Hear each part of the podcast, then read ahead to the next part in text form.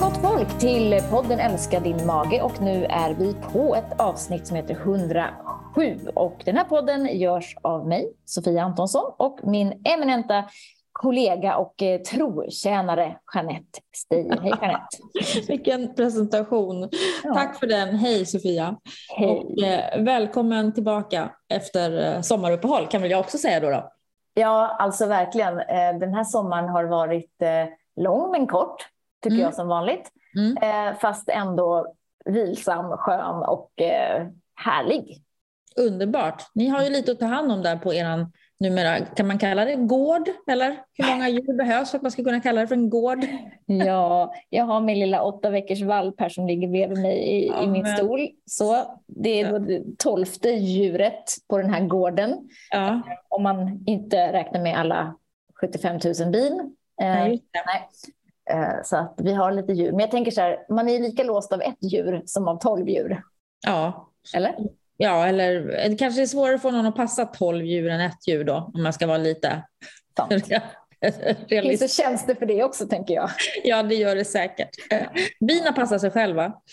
Ja, men alltså det gör de faktiskt. Mm. Mm. Ja, det är, det är, de är härliga och som sagt, de ger ju en fantastiskt trevlig eh, biprodukt. Biprodukt! Va? Gud, har du varit i Göteborg nyligen eller? Nej, Nej det har jag faktiskt inte.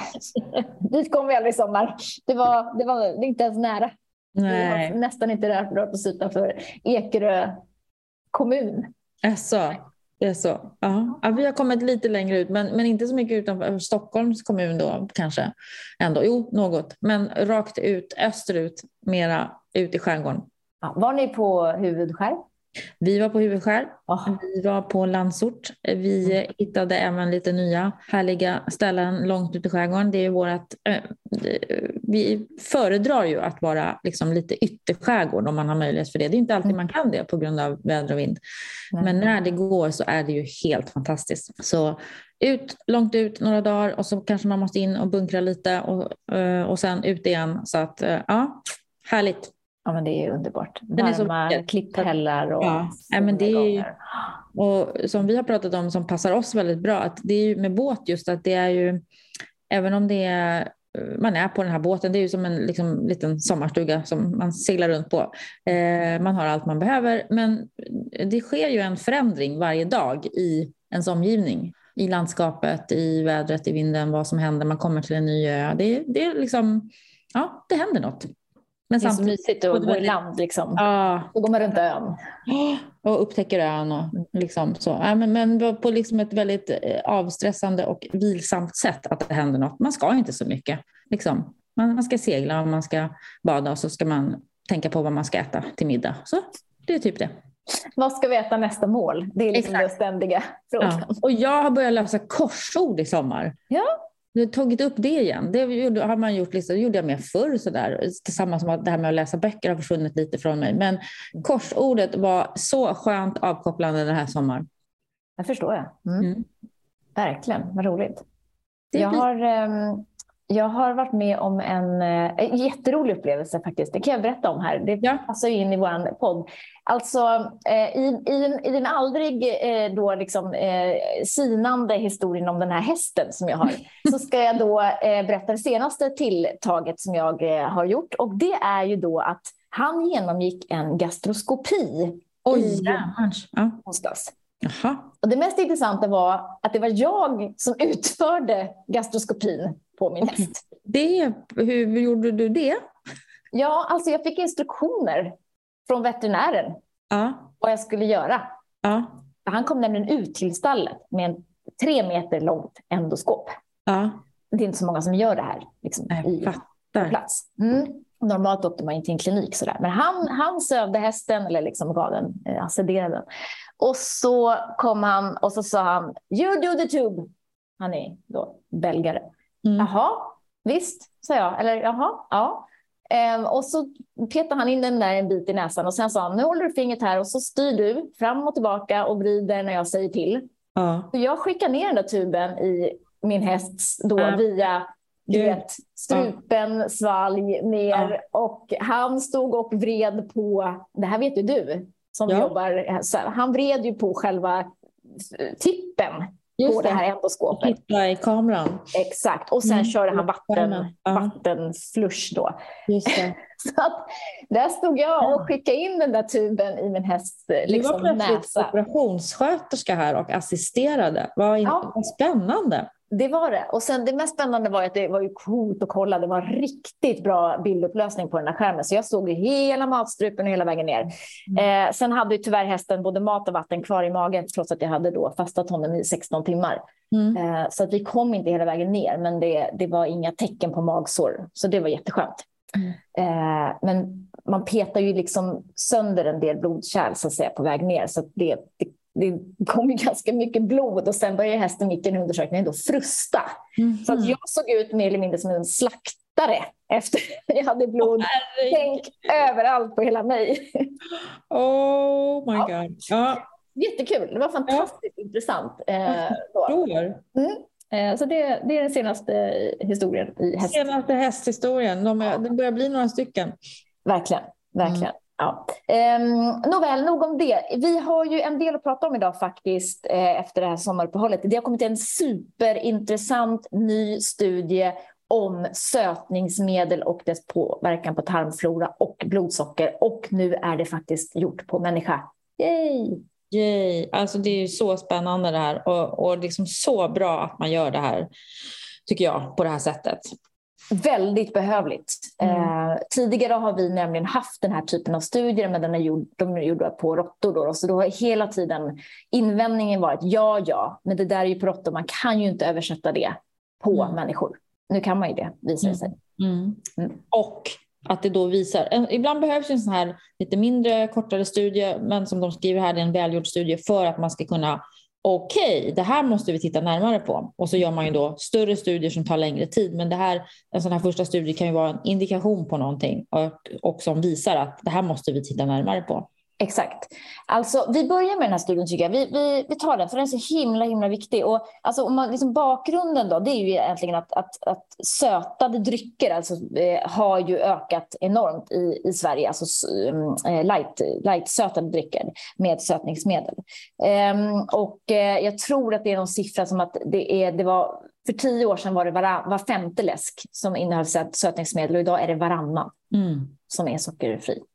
Eh, och vi dricker ju också de här typ hela tiden.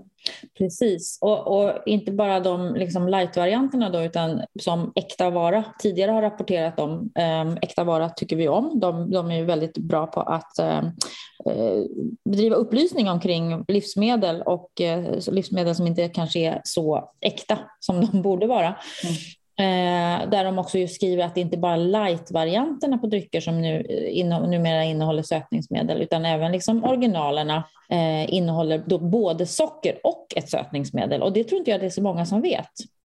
Nej, det tänker inte jag heller. Köper man en, eh, de här vanligaste, Cola eller Fanta eller Pepsi mm. eller vad det kan vara, eh, som är liksom sockersötade så tror jag inte att gemene man är medveten om att det också är syntetiska sötningsmedel i dem. Nej, Nej. Det, det, var också, det är också intressant och bra att eh, liksom upplysa om tycker jag. Ja men verkligen. Och det är ju så att de här sötningsmedlen är, alltså de har man diskuterat länge och man har, man har liksom ansett dem vara säkra enligt då EFSAs eh, liksom olika rikt, riktvärden och så vidare.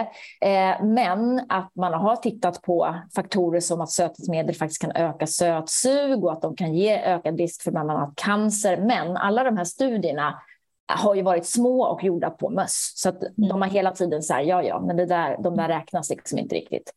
Mm. Um, så att det, här, det är därför det är så intressant tycker jag. Precis, och sen kan man ju tänka, även om den här studien kommer, ja det är fortfarande förmodligen rätt säkert att dricka eh, eller använda de här sötningsmedlen. Men hur bra är det på längden, hur bra är det på sikt och hur bra blir det i de mängderna som vi eh, numera konsumerar. Ja, men verkligen. Eh, den här studien är från Israel och då har man undersökt eh, om människor får förändrad tarmflora och påverkat blodsocker om de använder sötningsmedel. Och då hade man 120 friska personer i sex grupper. Fyra av grupperna fick då dricka drycker med aspartam, sackarin, stevia eller sukralos och två grupper var kontroll. Då då. Eh, och det här är ändå publicerat i, i medicintidskriften Cell, så att den här är ju liksom ordentligt gjord, en rimligt stor studie faktiskt. Mm. Eh, och det som gjordes då att det var ju två delar, blodsockret först, då mätte man nivåer dygnet runt och eh, de resultaten visade då att sackarin och sukralos, sukralos är vanligt i alla fall i, i en del lightläsker, eh, de fick variation, eh, en större variation i blodsockermätningarna då, då än de som fick aspartam eller stevia. Och då pratar vi alltså att de fick måttligt förhöjt blodsocker av att äta sötningsmedel. Mm. Och det är precis jätteintressant, för det är precis det man har pratat om tidigare. Kan även sötningsmedel påverka eh, ditt, so ditt sötsug? Eh, och uppenbart om det går in och påverkar ditt blodsocker på det här sättet, ja då kan man ju spinna vidare på den tanken, mm. hur det påverkar. Precis, och i nästa steg då, så eh, när man var klar med blodsockermätningarna så undersökte man ju då tarmfloran hos eh, deltagarna. Och även här skilde det sig då eh, från de som fick sackarin och sukralos då jämfört med de andra. Och man såg att sammansättningen av bakterier förändrades hos dem, men inte då eh, hos övriga. Eh, det intressanta här då är ju att eh, alltså när, man, när man slutade, det här är alltså personer då som inte, vad jag förstår i alla fall, hade eh, intagit sötningsmedel normalt sett. Så det här var personer som liksom var eh, inte använde så mycket sånt. Eh, och då såg man då förändring, eh, tarmflora och blodsocker. Men när man sen då upphörde med sötningsmedel och man tog nya prover efter sju dagar så hade blodsockernivåerna normaliserats och tarmfloraförändringarna, alltså tarmfloran hade gått tillbaka till eh, sin, sitt ursprung då kan man säga. Så det är sackarin och sukralos som verkar vara de två eh, ämnen som påverkar både blodsocker då och tarmflora. Och det säger ju inte närmare här hur det påverkade tarmfloran, men det är ju också sedan sådant som man ju förhoppningsvis kommer att titta närmare på. Och sen så har vi några då kommentarer omkring den här. Vad innebär de här resultaten? Och bland annat är det Ingrid, Ingrid Larsson som är docent och näringsfysiolog vid Sahlgrenska universitetssjukhuset som tycker att studien är väl genomförd och det är ju bra. Eh, men också då som de, många forskare säger att flera eh, studier behövs och hon anser ju att trots den här studiens resultat så är det bättre för hälsan att dricka lightläsk än läsk sötad med socker. Eh, och menar ju att det är då kanske viktigare att vi fortsätter att fokusera på då hur mycket fiber och grönsaker vi äter, att det påverkar vår tarmflora mer eh, än kanske det här. Men att vi äter för mycket socker idag eh, och då tycker hon att lightdrycker är ett bra sätt att ändå få dricka något som smakar sött. Och det är ju ett sätt att se på saken kan man säga. Men, men sen kan man också, som han, Björn Bernhardsson liksom uttrycker här då, vi har ju liksom vant oss vid de här sötare smakerna och lightdryckerna. Mm. Eh, och, och de, lightdryckerna har säkert varit en bidragande orsak till det, att vi har tänkt att så här, ja, ja, men jag kan dricka lightdryck då, det är ju ingen fara. Mm. Och så har vi vant oss vid de här söta dryckerna, att vi ska dricka dem som måltidsdryck till varenda dag. Mm. Eh, var det förr var liksom, läsk var ju liksom vid festligare tillfällen, nu dricks det ju mängder, oceaner av mm lightläsk. Och man tänker att nej, men det är ingen fara, det här kan jag dricka varje dag. Så att bättre kanske fokusera på liksom att ja, liksom, lyfta kranvattnet med kolsyra ja, till exempel. Exakt. Vad är det för fel på att dricka vatten till måltidsdryck? Mm. Ja, för grejen är, köper man en, en, en och en halv liters liksom light läsk, mm. den, den, kan du ju dricka ganska, den får du rätt lätt. Faktiskt. Ja, inga problem. Eh, nej, och jag menar liksom, när man var själv var liten, då var det ju den här glasflaskan 33 mm. centiliter som man fick dela på mm. till middag på fredagen. Alltså, det blir sådana otroliga mängder idag. Så att, och sen är det ju inte bara, alltså det är alla de här energidryckerna, de är också sötade med sötningsmedel. Precis. Och de dricks ju också en hel del av. Mm. Och det är klart att man ska väga liksom med, ja det är eh, fortfarande kanske farligare att, att utveckla övervikt och fetma om man dricker då söta drycker. Men liksom, ja, det, det är värt att lyfta igen och inte bara säga ja men det är, det är en rättighet vi har att vi ska dricka sötade drycker. Utan liksom, ja men tänk, tänk om kanske lite grann där. Ska vi verkligen dricka så mycket sötade drycker? Om det sen visar sig att det påverkar både vårt blodsocker och våran tarmflora. Så kanske det är bidragande orsak till fetma i alla fall då.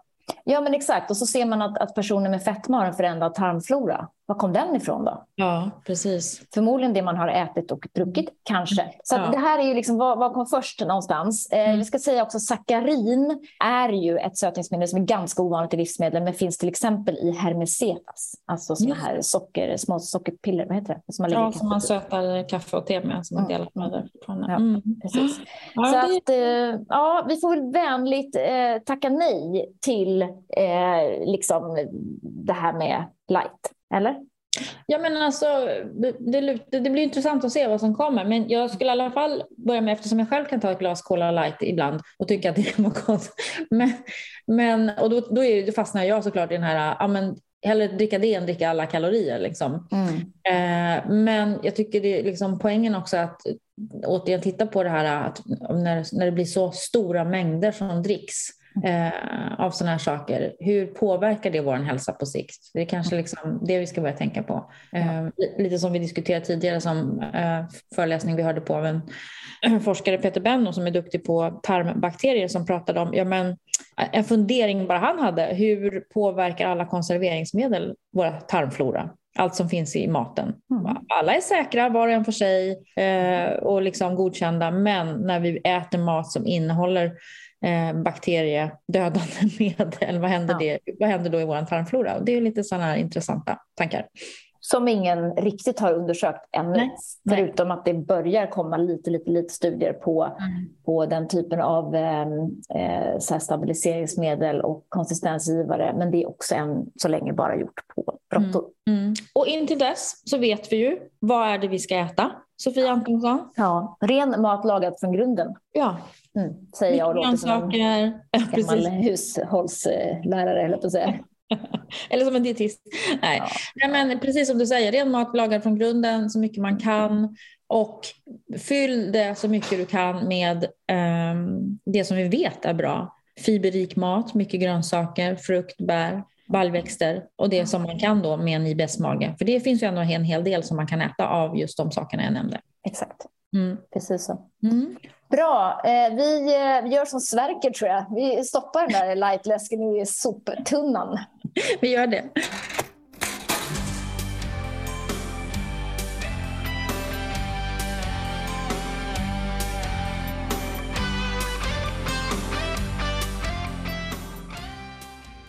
Vi är sponsrade av Alflorex. Eh, ett probiotiskt tillskott med en eh, jättefin bakterie som heter bifidobakterium longum 35624. Vad gör då lilla bifidobakterien? Jo, den agerar eh, lite sådär eh, hälsosamt kan man säga i vår tjocktarm. Eh, den hjälper till att bryta ner FODMAP-fibrer. Den eh, genererar smörsyra och det är ju någonting som man verkligen vill ha mycket av i sin tjocktarm. Det smörsyran gör i sig tarmslemhinnan hälsosam och eh, lite tät och det vill man också ha. Eh, Alflorex brukar jag använda mig av eh, framförallt som ett tillägg eh, under elimineringsfasen i, i FODMAP.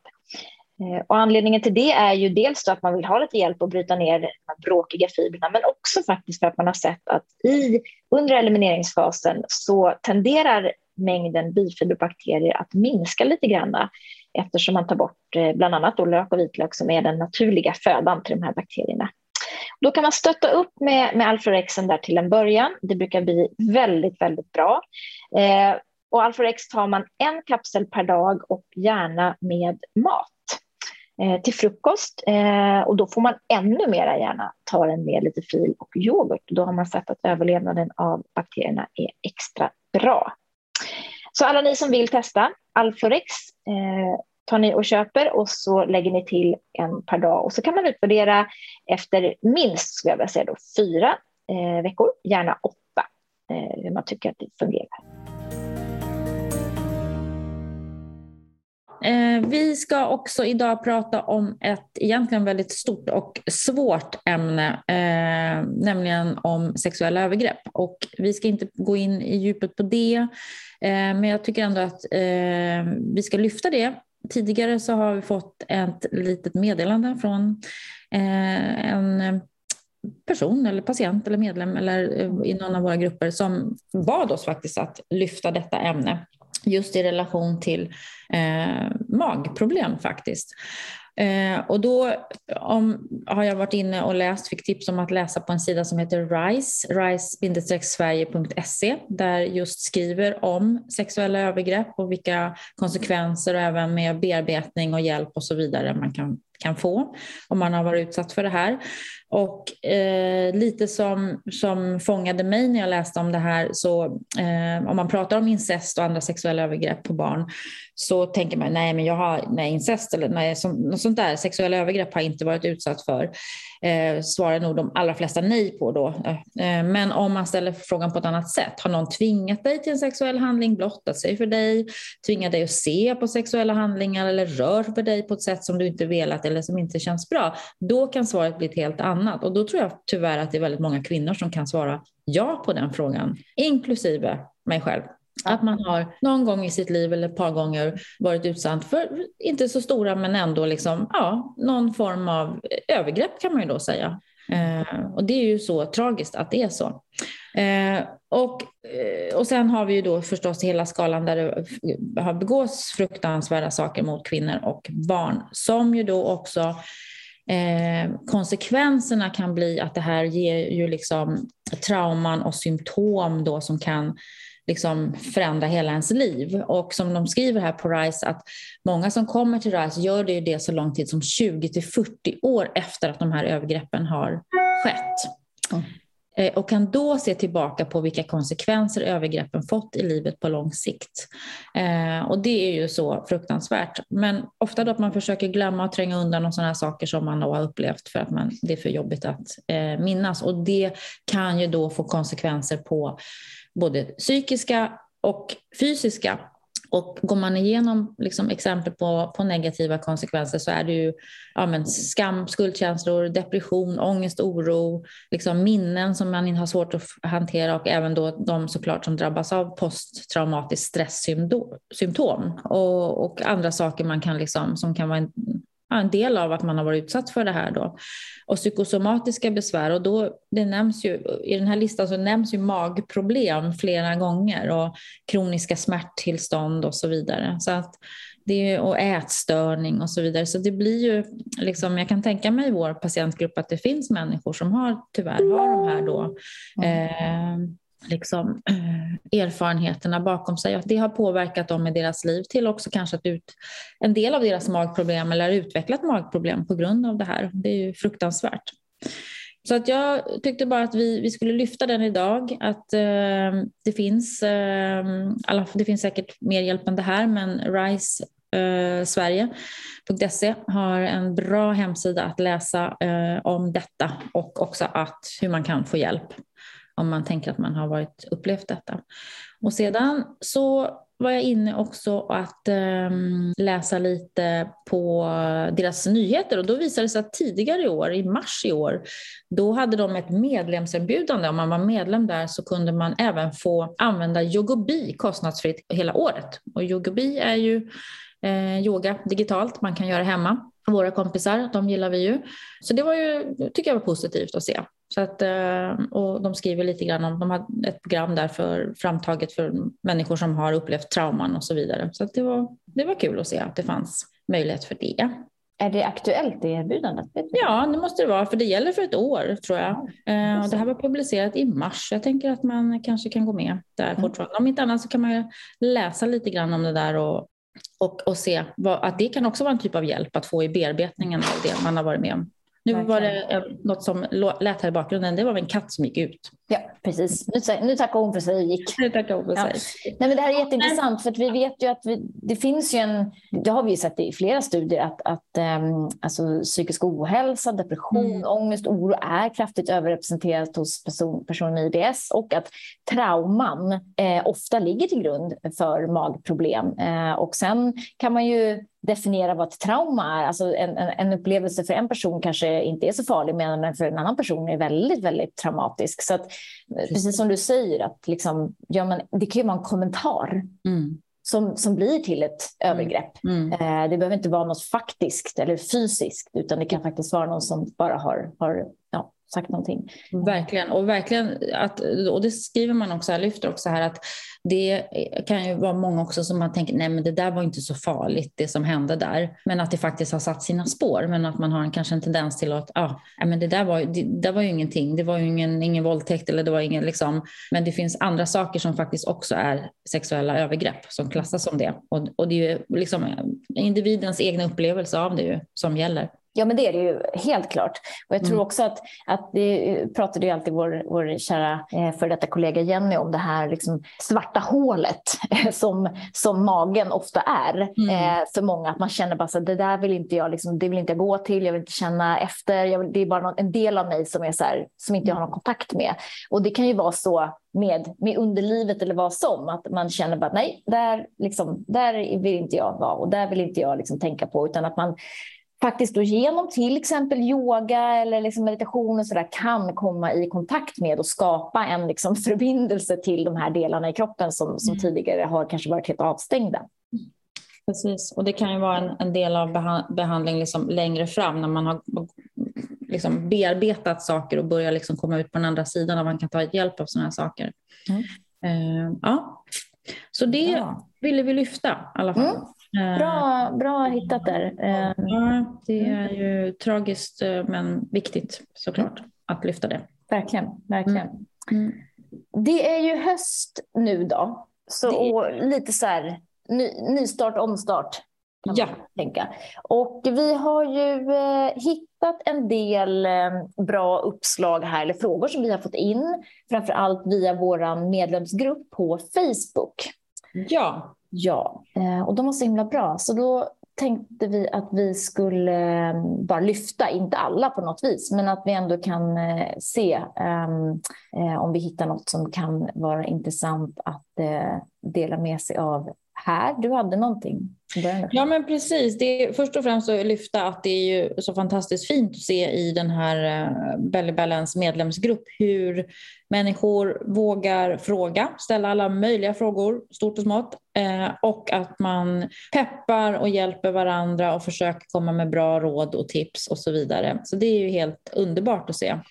Eh, och att folk känner igen sig i frågorna och, och kanske har blivit hjälpta på olika sätt och vill hjälpa varandra vidare det, det värmer ju verkligen eh, ens eh, dietist-hjärta eh, här att se mm. det. Eh, så att, eh, och det är alltifrån sådana här frågor som, eh, jag har börjat med FODMAP för två veckor sedan och eh, har blivit bättre men, men är fortfarande svullen direkt efter måltid. Jag äter bara tillåtna saker. Hur var det, är det för er? Det är ett väldigt nytt inlägg, det är ingen som har hunnit svara på det men vi kan ju svara med vår erfarenhet att vi vet att det det tar tid. Vi brukar prata om det. För vissa går det väldigt fort att känna skillnad. De känner skillnad på bara några dagar eller någon dag. Medan för andra så tar det längre tid. Eh, och att svullenhet är sådana här saker också som jag efter, enligt vår erfarenhet tror jag du kan eh, instämma i det, att det kan ofta sitta i ganska länge. Har man haft en problemmage i många, många år och börjar att göra insatser för det så tar det ibland tid innan, innan man kommer till rätta med, med eh, symptomen och att det blir bättre. Verkligen, och det kan ju vara så också att man har andra faktorer som påverkar. Ja. Ehm, det är en, jag menar, de som fnutt, bara har en kostpåverkan, det vill säga man kanske har problematiskt att liksom bryta ner och eh, ta hand om vissa av de här eh, FODMAP-fibrerna de blir ju dramatiskt mycket bättre väldigt, väldigt snabbt. Mm. Eh, har man eh, kanske en förstoppningsproblematik som vi, vi brukar säga att den är ju vettig att adressera som första steg för att det är så mycket lättare att utvärdera FODMAP om man har en regelbundenhet i sin mage. Mm. För det, när man sen ska börja lägga tillbaka grejer igen så, så blir det svårt att hålla reda på om man har liksom lång, för långt mellan tarmtömningarna helt enkelt. Det blir för många livsmedel och, och variabler att, att hålla reda på. Um, så att um, det finns ju en del saker som, som kan då SIBO, eh, bakteriell överväxt till exempel i tunntarmen som ju många, många med IBS har på grund av eh, omeprazol eller syrahämmande preparat, eh, användningen av dem under lång tid till exempel. Då kan det ta lite längre tid. Mm. Eh, och sen om man har en stark stresspåverkan också, eh, tänker jag det här med Uppblåsthet är ju dels kopplat till vad vi äter naturligtvis, men det kan också ha en, en, liksom en, en, en grund i diafragmamuskulaturen och vår andning. Så att mm. här kan man liksom, eh, får man se lite grann var, var man ska börja helt enkelt. Precis. Mm. Så det är eh, ett, ett, ett, ett långt svar på den frågan, men eh, det är så ofta det är. Så att ge inte upp, utan fortsätt. Och precis som du är inne på, jobba med de andra kanske åtgärderna också då som, som vi ofta går igenom då i, eller som vi går igenom i, i appen eller i behandlingen eh, som du var inne på. Mm. Eh, det är också några som diskuterar järntillskott, för det är ju vanligt återkommande eh, fråga. Eh, och här är det någon som frågar om man har provat blodsaft och har läst på innehållsförteckningen och ser att många av ingredienserna i just blodsaft är ju no-no enligt FODMAP. Och då har vi faktiskt ett, ett väldigt bra preparat hos oss mm. som heter Blue Iron. Just det. Och den, brukar, den är snällare mot magen och brukar funka för eh, många eh, med magproblem och som behöver ta järn. Och sen är det en del som konstaterar att eh, ja, men jag klarar av blodsaft. Så det är också det här återigen prova sig fram. Men det tillskottet brukar vi rekommendera och det finns ju även i vår webbshop. Eh, så eh, väldigt bra att prova det. Mm, det funkar för de flesta. Jag, jag gillar ju också Femineral som är ett mm ett svenskt järntillskott som också är så här, man får testa lite grann om det, om det funkar för magen. Eh, jag tycker det är jättebra. Eh, jag använder det själv ganska ofta. Eh, jag tar ju ogärna Niferex, Durferon och de här superstarka tabletterna. Eh, jag försöker, försöker överleva på Femineral även om jag lämnar blod. Mm. Eh, så jag tycker det går ganska bra. Så att, eh, man kan få testa sig fram lite grann. Det är väldigt, väldigt olika. Men, men som sagt, de här starka tillskotten, de skulle jag i alla fall avråda från innan man har provat något annat. En del har ju så pass kraftig brist att man måste, men, men det är oftast inte ju mer desto bättre i det här fallet, utan du tar ju ungefär ändå bara upp ett antal procent av det järnet du får i dig. Så då tycker jag att man kan eh, sprida ut intaget under dagen till exempel är ju jättebra om man kan göra det istället. Precis. Mm. Och hitta det preparatet som funkar, för det är det ju ofta att man behöver ta det ett tag för att få bygga upp järnförråden igen. Mm. Mm. En fråga här, eh, är det vanligt med IBSD och att ha järnbrist? Vad säger du? Ja, alltså mig vetligen finns det ingen studie som bekräftar att det skulle vara liksom överrepresenterat eh, på något vis. Däremot kan man ju tänka som generellt med allt vad gäller näringsupptaget att har man en väldigt snabb tarmpassage så är det naturligt att kroppen inte nödvändigtvis hinner ta upp all näring och då kan man ju drabbas av brister. Ja. Ja, Ja, det är bra att vara mm. uppmärksam på det. Um, sen har vi en som frågar att det anges i appen att Chana Dal är kokt är grön. Stämmer det verkligen? Det är ju innanmätet från mörka indiska kikärtor. Ja, alltså jag kan inte så mycket rent eh, livsmedelstekniskt om vad det, vad det är för någonting. Jag vet bara att det är analyserat eh, mm. i Australien som, som grönt eh, enligt FODMAP. Så att, eh, svaret är ja eh, där, eh, mm. helt enkelt. Mm. Mm. Den, har, den är analyserad så det är fritt fram att prova. Mm. mm. Det är någon här som har diarré som åkomma. Hon blir väldigt uppblåst och, så, och kan också ha eh, gaser men det största bekymret är diarréerna. Och så ställer hon frågan, liksom, hon har precis börjat nu med, med Belly Balance och startskede med att kolla alla filmer. Hon är också gastric bypass opererad. Eh, men den här uppblåstheten och eh, svullenheten har, har funnits men diarréerna har kommit senaste åren. Mm. Och, och där kommer det ju väldigt många olika svar och det är ju en del som också skriver du, man ska gå till och bli undersökt och så vidare. Man upplever problem och, och det har man ju också rätt i. Eh, det är dels hon, denna person är då också eh, utredd inom vården och hon skriver både med eh, blodavföring, urinprover tagna och gjort skiktröntgen och koloskopi har gjorts tidigare. Så att där kan man väl tänka att man liksom är utredd då. Eh, sen kan det ju finnas några, en del frågar om gallsaltsdiarréer, man har kollat upp det. Vad säger du om det Sofia? Ja, det är en del, eh, en del som, som, mm. som får IBS-liknande symptom, framförallt diarréer av, av den åkomman. Så det kan vara värt att kolla upp tycker jag. Mm. Um, och det gör ju sjukvården, kan ju, det kan ju sjukvården göra. Absolut. Mm. Absolut. Eh, men i det här fallet så skulle man ju nästan, eh, ja, det, det där är ditt område lite med gastric bypass där mm. också, hur man liksom, om det är något eh, utifrån att det går för fort och att det inte blir riktigt bra näringsupptag, att det, att det är vanligt. Precis.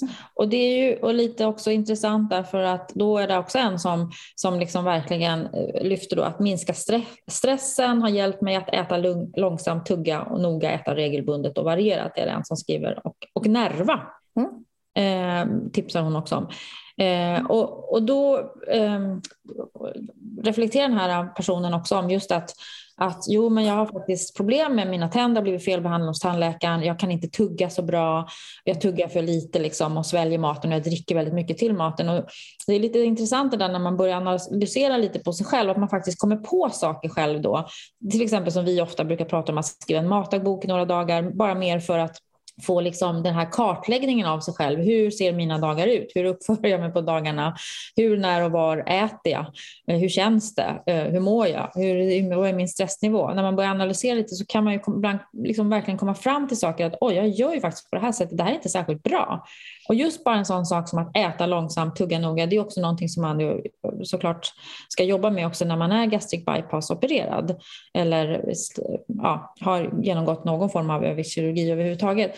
Eh, och att inte dricka så mycket till maten också för att man sköljer igenom lite för snabbt då får för snabb magsäckstömning.